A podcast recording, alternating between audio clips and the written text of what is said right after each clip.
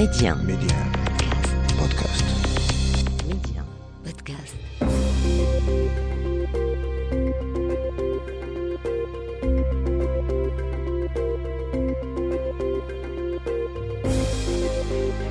L'Afrique doit faire confiance à l'Afrique et le développement du continent passe par les Africains eux-mêmes avant tout. Voilà pourquoi je vous propose votre émission Coémergence, un rendez-vous qui vous aidera à mieux saisir les opportunités d'investissement et de business dans les économies africaines. Medi 1, Coémergence, Omar Baldé. Bonjour et bienvenue dans votre émission. Cette semaine dans Coémergence, nous revenons sur le partenariat économique entre le Maroc et la Côte d'Ivoire. C'était à l'occasion de la mission B2B menée par l'Association marocaine des exportateurs à Abidjan. C'était au cours de la semaine. Renforcer la coopération triangulaire dans la formation professionnelle entre l'ONUDU, le Maroc et les pays du continent, tel est le nouveau projet en gestation. Les détails dans un instant. Le directeur général de l'Agence malienne d'assistance médicale, l'ANAM, est notre invité. Hamed Ben Haman Traoré reviendra longuement avec nous sur le partenariat en construction entre le Maroc et le Mali dans la protection sociale. Enfin, nous serons en République du Congo pour notre destination éco, le Congo-Brazzaville qui fait la promotion de sa destination auprès des investisseurs marocains. Quel est le menu de coémergence? Tout de suite, les détails. Les échos de la semaine. L'Association marocaine des exportateurs, la SMEX, vient de mener une mission de prospection de trois jours en Côte d'Ivoire. Cette mission du secteur de l'agroalimentaire, la première du genre depuis le début de la pandémie, a été organisée en partenariat avec l'Agence marocaine de développement des investissements et des exportations. À Abidjan, il a été question de contrats à conclure, mais aussi de la bonne forme des relations commerciales entre les économies marocaines et ivoiriennes. Ainsi, il faut noter que plus de 50 acteurs marocains sont engagés aux côtés de plus de 80 partenaires ivoiriens pour la réalisation de 160 projets structurants et la valorisation de la baie de Cocody. Les échanges économiques entre le Maroc et la Côte d'Ivoire se sont élevés en 2021 à 250 millions de dollars, dont plus de 66 millions de produits alimentaires et boissons exportés vers la Côte d'Ivoire. Je vous le disais en titre, l'Organisation des Nations Unies pour le développement industriel, l'ONUDU, compte s'appuyer sur le Maroc pour renforcer la coopération dans la formation professionnelle avec les pays du continent. Le projet a été évoqué avec l'OFPPT du Maroc lors de la visite ici au Maroc donc du directeur général de l'ONUDU, Gerd Müller, des pays comme le Sénégal, le Ghana, mais aussi le Nigeria figure dans ce programme pour l'ONUDU. Le Maroc constitue un modèle pour les pays du continent. Enfin, faisons un tour à Dakar pour constater que l'économie sénégalaise commence à subir les contre-coups des sanctions de la CDAO sur le Mali. C'est le FMI qui le souligne et plafonne même la croissance sénégalaise à 5% au lieu de 5,5% initialement prévu.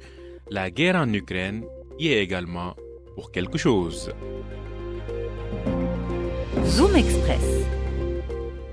Je vous en parlais la semaine dernière. Tanger a accueilli la 17e conférence mondiale Ville et Port et l'Afrique était bien évidemment très présente dans les débats. Avec le Maroc, le continent peut s'inspirer du modèle Tangemed pour bâtir des ports incontournables dans le transport maritime mondial. Je vous propose d'écouter à ce propos Olivier Poivre d'Arvor. Il est l'ambassadeur chargé des pôles et enjeux maritimes et envoyé spécial du président de la République française.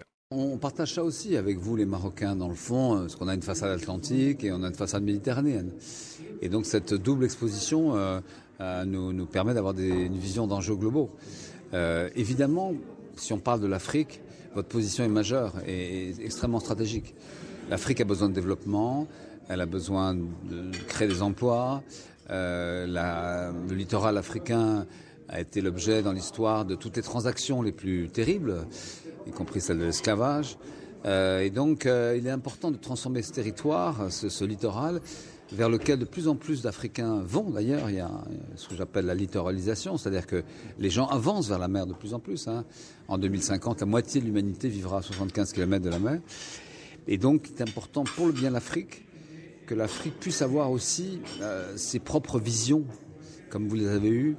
Et c'est pas encore le cas encore. Donc, euh, euh, de reconstituer un secteur de la pêche, de permettre à des familles de vivre, la construction navale aussi. Enfin, il y a tout un travail à faire, notamment dans le, dans le golfe de Guinée, qui malheureusement est aussi un lieu bien connu pour la piraterie qui s'y passe. Donc il est temps de rendre cette mer africaine une mer euh, prospère euh, euh, et une mer sûre aussi, de sécurité. Et ça, vous pouvez évidemment, là-dessus, étant en haut de l'Afrique, et avec une vision africaine que vous avez aussi, y compris dans le domaine économique, vous êtes très bien placé pour la penser. Et sachez également que la situation dans le golfe de Guinée mobilise l'Europe. C'est dans ce contexte qu'une délégation européenne a séjourné dans certains pays de la région, notamment pour faire face au phénomène de la piraterie maritime.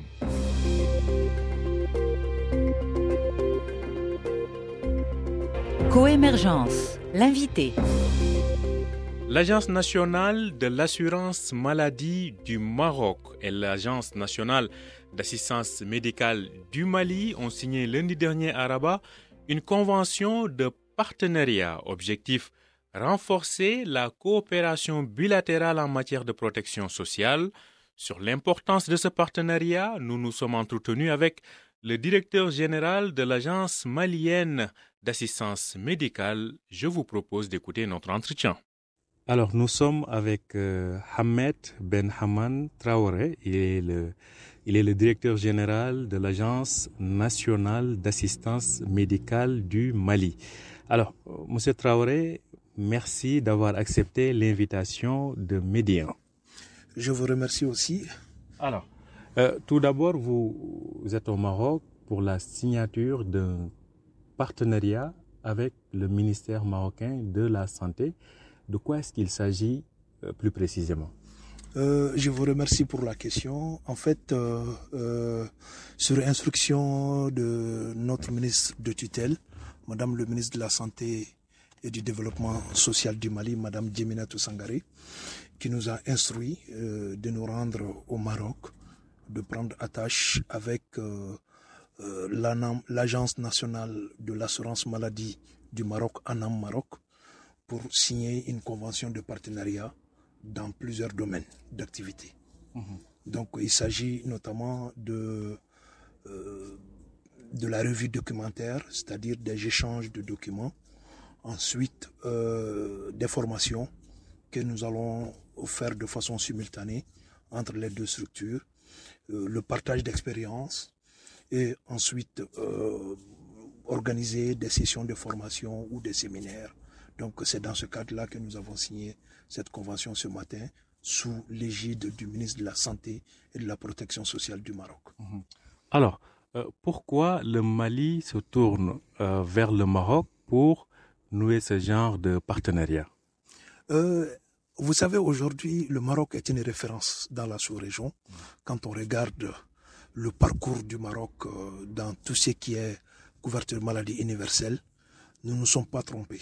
Parce qu'aujourd'hui, le Mali a beaucoup de cadres d'échange avec le Maroc et beaucoup de partenariats, surtout entre l'hôpital euh, Gabriel Touré et l'hôpital Ibn Sina du Maroc.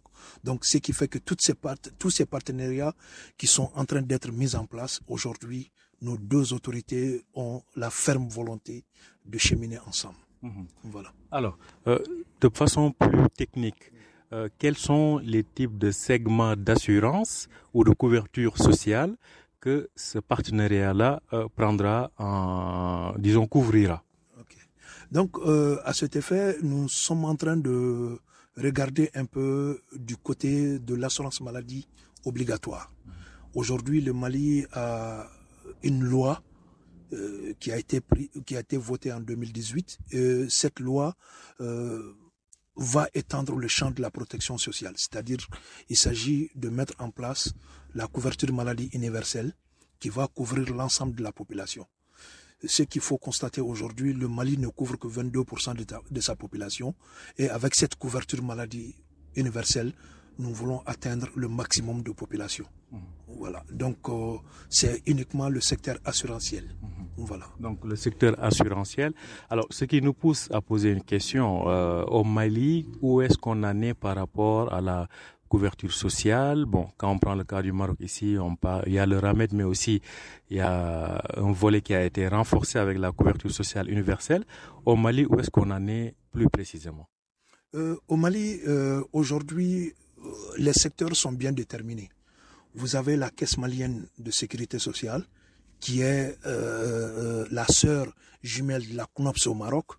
Vous avez l'Institut national de prévoyance sociale, dont la sœur jumelle aussi est la CNSS. Et vous avez l'ANAM du Mali, qui s'occupe des indigents, qui a aussi sa sœur jumelle, qui est l'ANAM du Maroc. Donc, ce qui fait que tout ce dispositif existe aujourd'hui au Mali.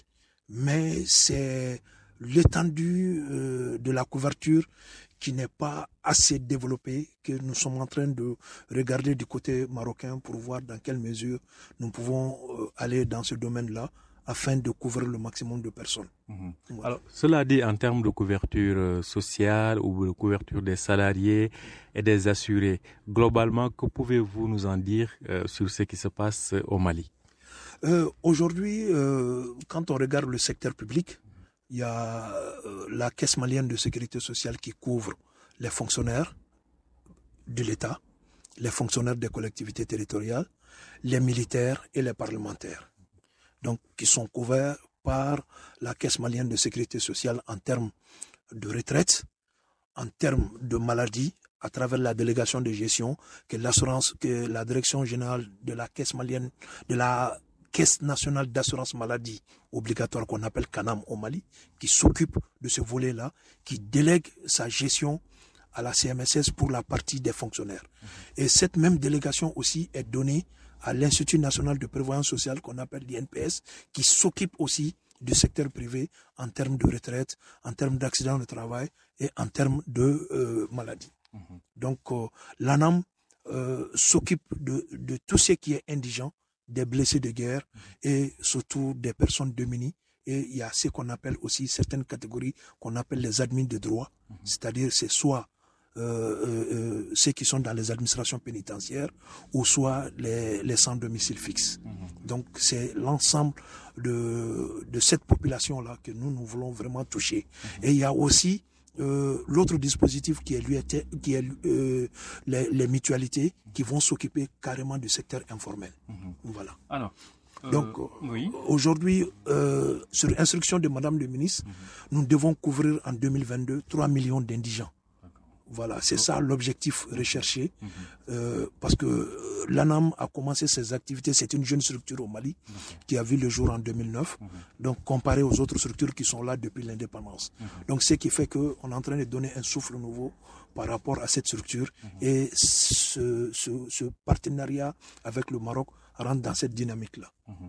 Merci à vous, Hamed Ben Haman Traoré. Je rappelle que vous êtes le directeur général de l'Agence nationale d'assistance médicale, l'ANAM. Je vous remercie.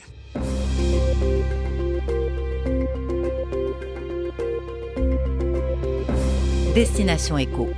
Casablanca a accueilli il y a quelques semaines un forum d'investissement destiné à vendre la destination Congo-Brazzaville. Ce fut l'occasion pour le gouvernement congolais de mettre en avant les atouts de son économie, faisant davantage connaissance avec la République du Congo et son économie avec Mustapha El Bouri, il est le directeur général du cabinet Best Afrique. Mustapha El Bouri revient notamment sur les relations entre le Maroc et la République du Congo.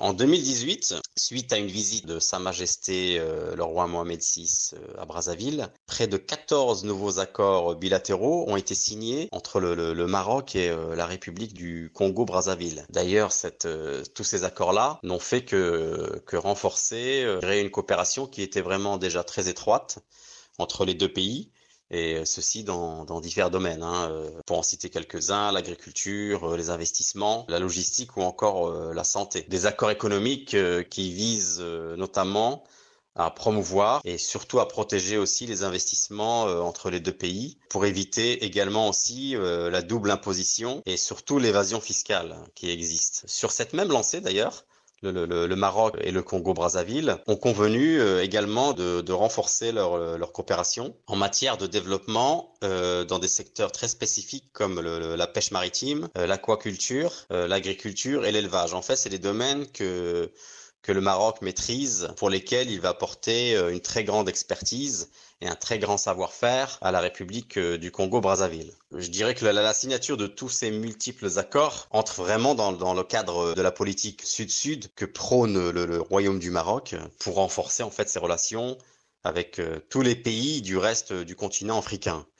Euh, c'est des relations qui s'étendent à tous les domaines, que ce soit socio-économique, avec un accent particulier sur l'amélioration également des conditions de vie des citoyens.